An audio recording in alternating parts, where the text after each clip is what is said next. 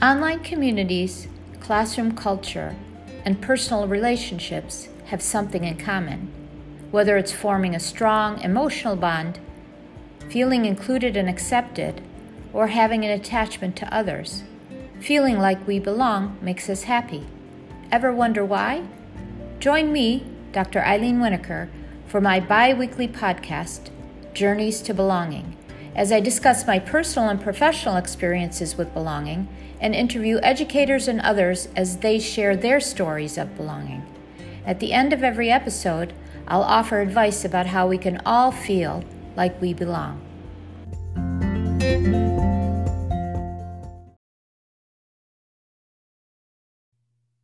Hi, everybody.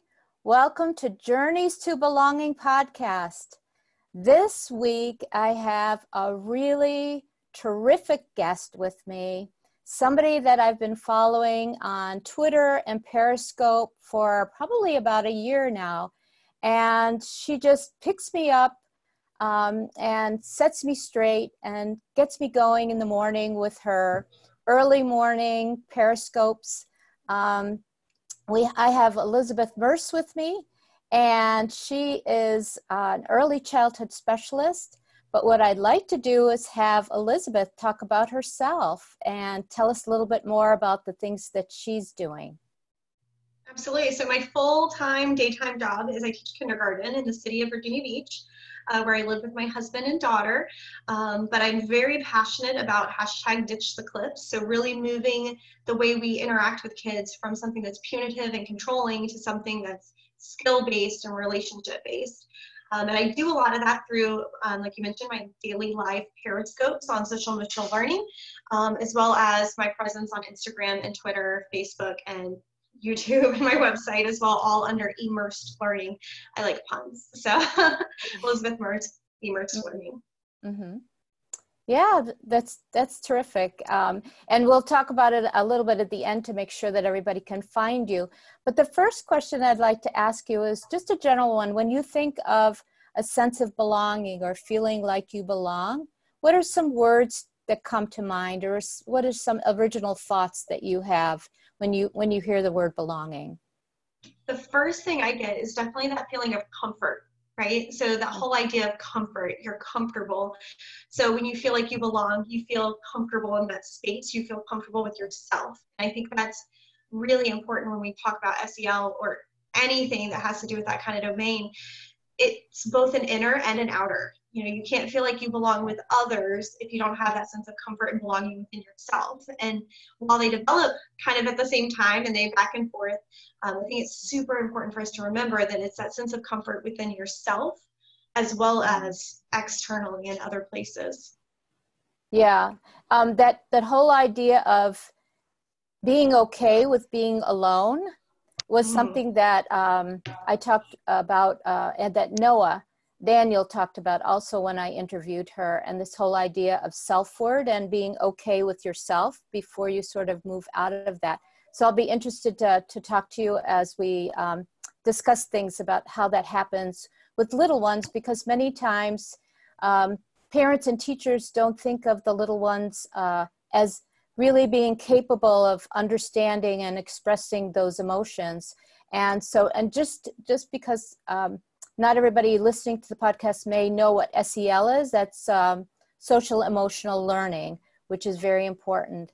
I was looking at your website as, as we, we talked before we started recording the podcast, and I noticed that you wrote a post that says Maslow before Bloom's. Can you talk a little bit more about that? Because that's something I'm really, really keen on.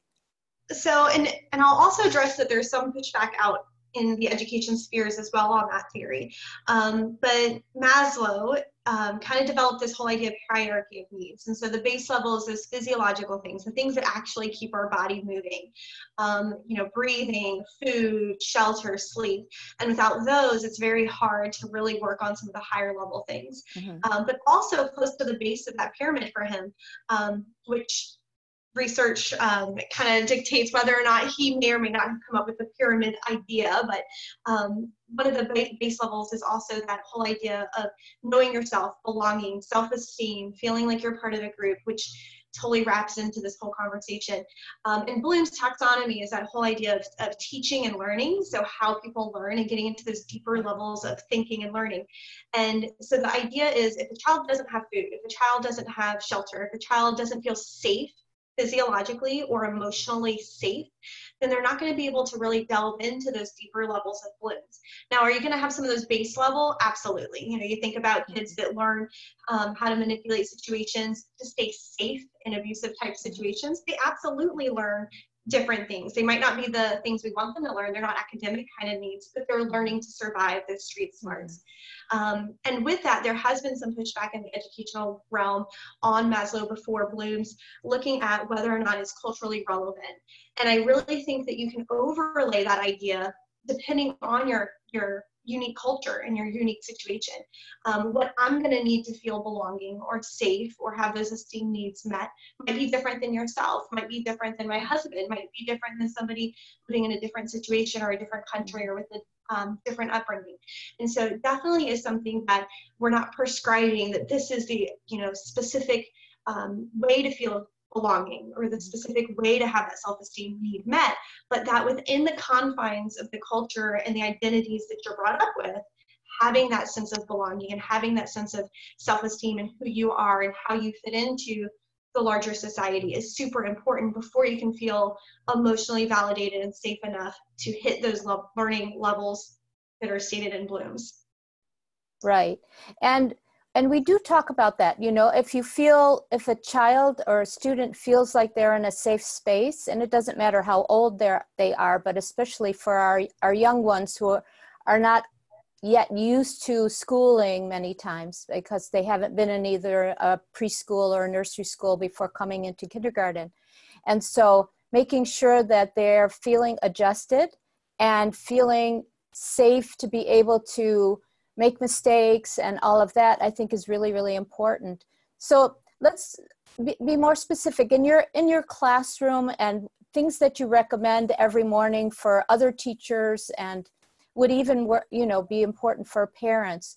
What are some of the ways specifically um, that you, uh, like lessons that you do or activities that you do in your classroom or even at home with your daughter to make them feel that sense of belonging or feel that they're safe, um, feel that idea that it's okay to discover myself and make mistakes? Well, I think there's a couple of, of really important things to be consistent about. And that consistent piece is huge, that consistency, where when kids have that predictability, it's so good for them to feel safe, right? They know what to expect when they're little. Um, so all of it is very hinging on you being consistent with it. Um, one of the biggest things I say with little ones is that emotional validation. Because when they're little, they feel very big emotions. And for us on the outside, we might go, why are you, you know, why are you so upset that somebody knocked your tower down? Why are you so upset that your line didn't go the right way on the paper? Why are you so upset? We can fix this. But to them, it is an end of the world situation. That's how they feel. And when we tell them, no, you don't feel that way, or no, you shouldn't feel that way, or or whatever um, the case might be, where we're invalidating that feeling, they don't feel secure enough in how they're feeling and perceiving the world. So we're literally telling them that what they are feeling and experiencing doesn't exist. And how can you learn to trust yourself and the world around you if you don't feel safe in even how you perceive the world around you?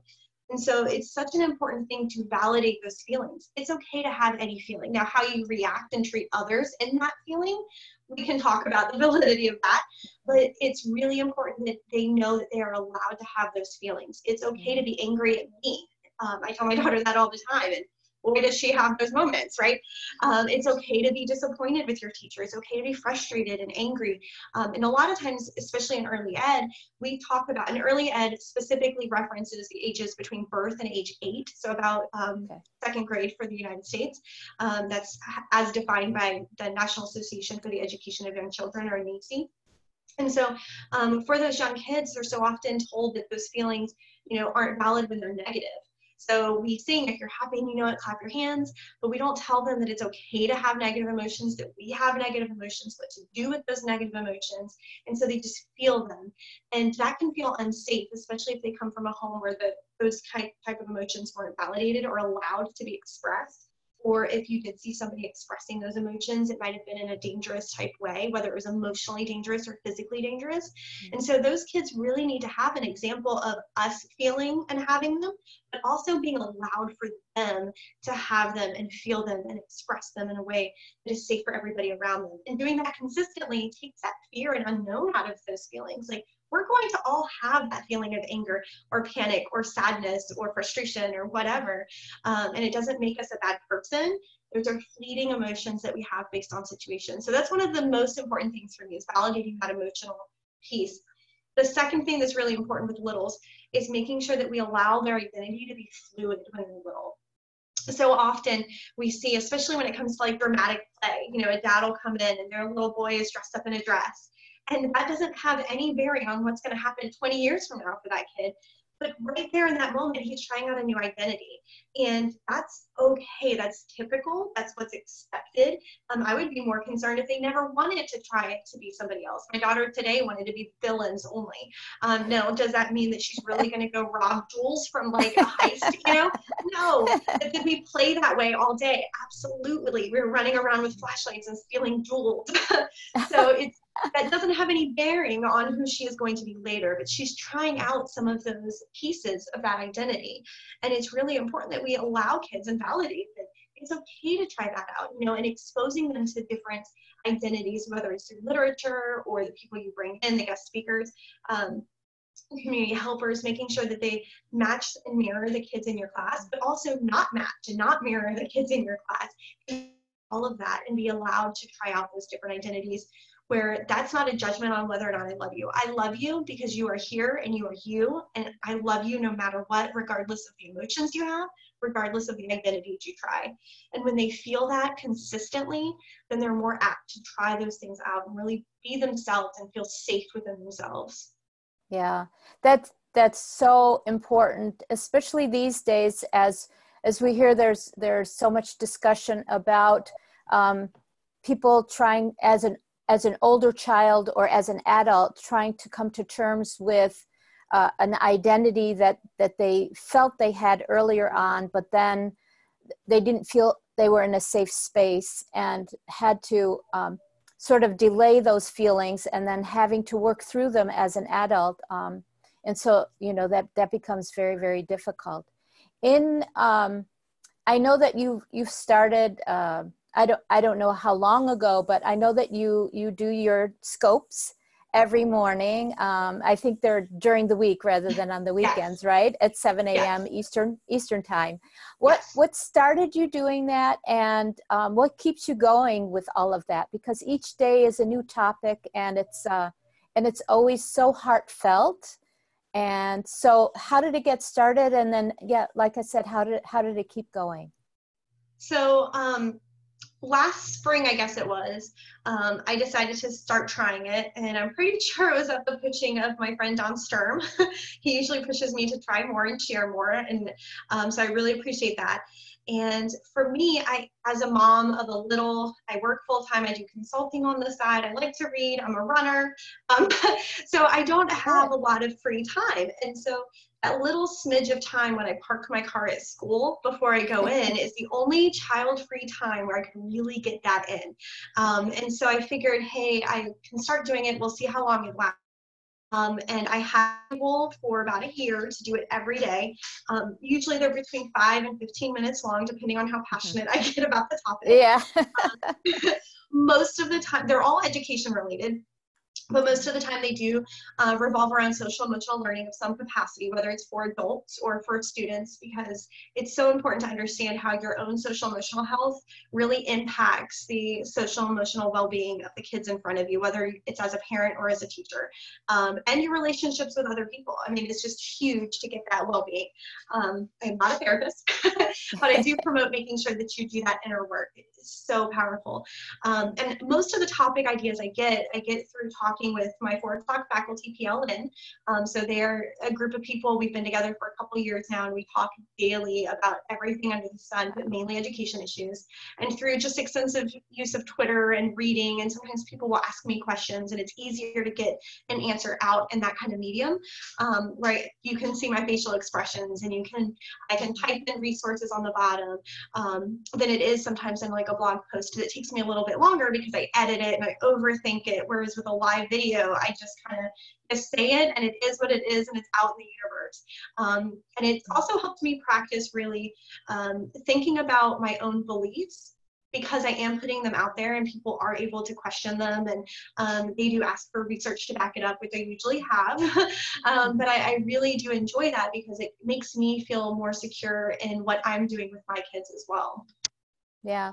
Uh, as, as far as you know, are there mostly educators who are watching? Um, do your, do any of, I mean, your, your own school parents from your classroom watch or catch it later?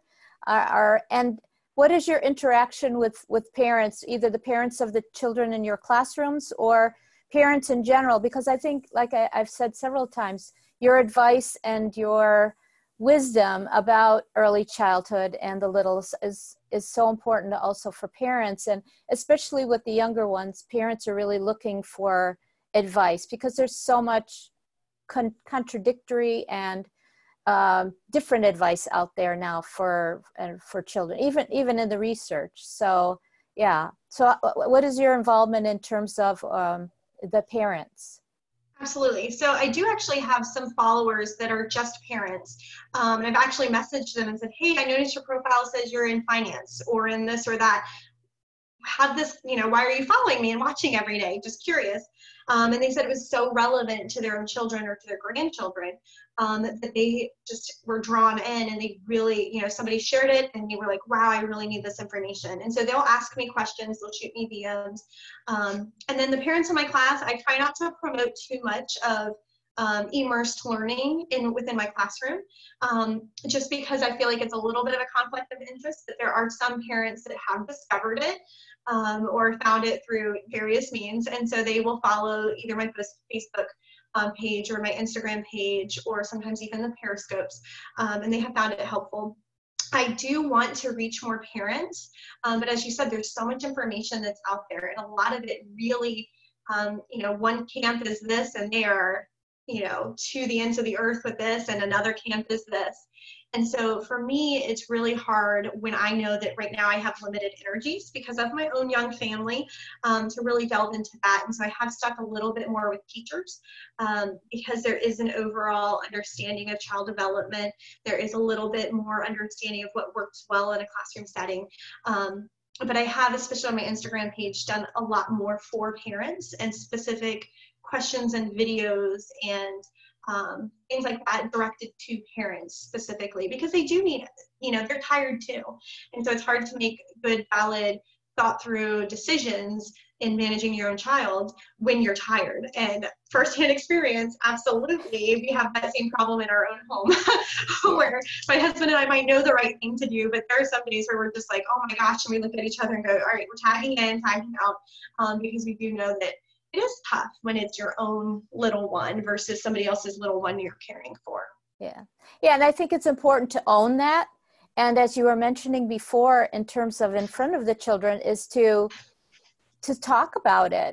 Um, you know, I used to teach third grade, which is a little bit above the early childhood level, but whenever I would make a mistake or I'd come in and I, I wasn't having a great day and I felt that a reaction to a student or a situation was less than ideal, I would always own up to it, um, or try to own up to, because I think it's important for them to see we're human too. And, you know, we as adults have those kinds of emotions and those bad days and good days. And, and so, you know, as you said before, it's, it's really important to model them.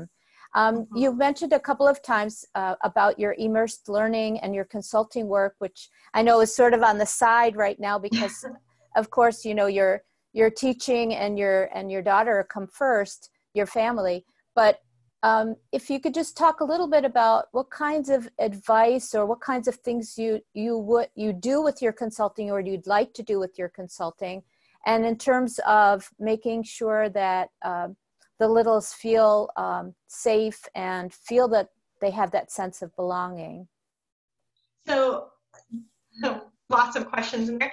For my consulting stuff, a lot of what I do is um, nonprofit work. I'll work with a couple of nonprofits in my local area and teach preschool teachers. So teachers that are currently in classrooms for early childhood, birth through kindergarten for the most part. Um, and we do a gamut of different things. They know what um, I'm willing to present on. And so I will come in and either do a one-time thing or sometimes come back for additional support as needed. Um, sometimes come into their specific center and change around how they're Um, centers are looking, so housekeeping and science and things like that, and how that's functioning. Um, I, I've even done things like uh, kindergarten readiness for parents, because parents have a misconception of what kindergarten is now for the U S education system. Um, I think we all have a misconception of what kindergarten is for the U S education system, but that's another podcast for another day. Um, And so making sure parents know how to prepare their littles and what to expect and how they can best support. Um, so those are some of the things that I've currently done, along with things like the Periscopes and putting out things on social media, easily consumable. Um, ideally, I'd like to get into doing more courses where people can go online and, and do, you know, self-paced kind of course on the different um, components that I teach with S E L development. So when I promote things like, hey, don't force kids to apologize, that sends people like, oh my gosh, well, what am I supposed to do instead? And so I want to have an easy course where people can kind of go through and look at those different components um, that I talk about and really delve deeper into them as needed. And I'd like to do that for both the teacher side and the parent side at some point, um, because that consistency is so important. And when parents understand and teachers understand the why of why I'm um, kind of suggesting different uh, methods than what they grew up with, um, and what the science is behind it, that it's not new, it's been around for a hundred, it's, you know, since the nineteen hundreds, uh, early nineteen hundreds, um, that this has been proven time and again to be effective and why. Um, so I want to have that built in so that consistency is there for all of our littles. Um, for me, it's such a passion, you know, it's knowing that what I'm doing is helping kids have better relationships and having adults have better relationships and making sure that they feel safe and loved, and that um, punishment is replaced with skill building and relationship building, because punishment does nothing but break bonds. And whereas building that relationship and teaching that skill changes the behavior long term. It's not, it's so different, and it is so meaningful, and it is something that I'm so passionate about. So definitely want to look into getting more coursework running with all my free time. Um, yeah, I need a little bit more coffee for that, but Starbucks yeah. is currently closed. So hopefully, and certainly not during this whole crisis time. I, I, and I, I agree with you, and it is a whole other uh, discussion about the disconnect between uh, developmental uh, readiness and what mm. we're asking uh, or expecting children to do uh, at the early childhood level, especially, but even beyond.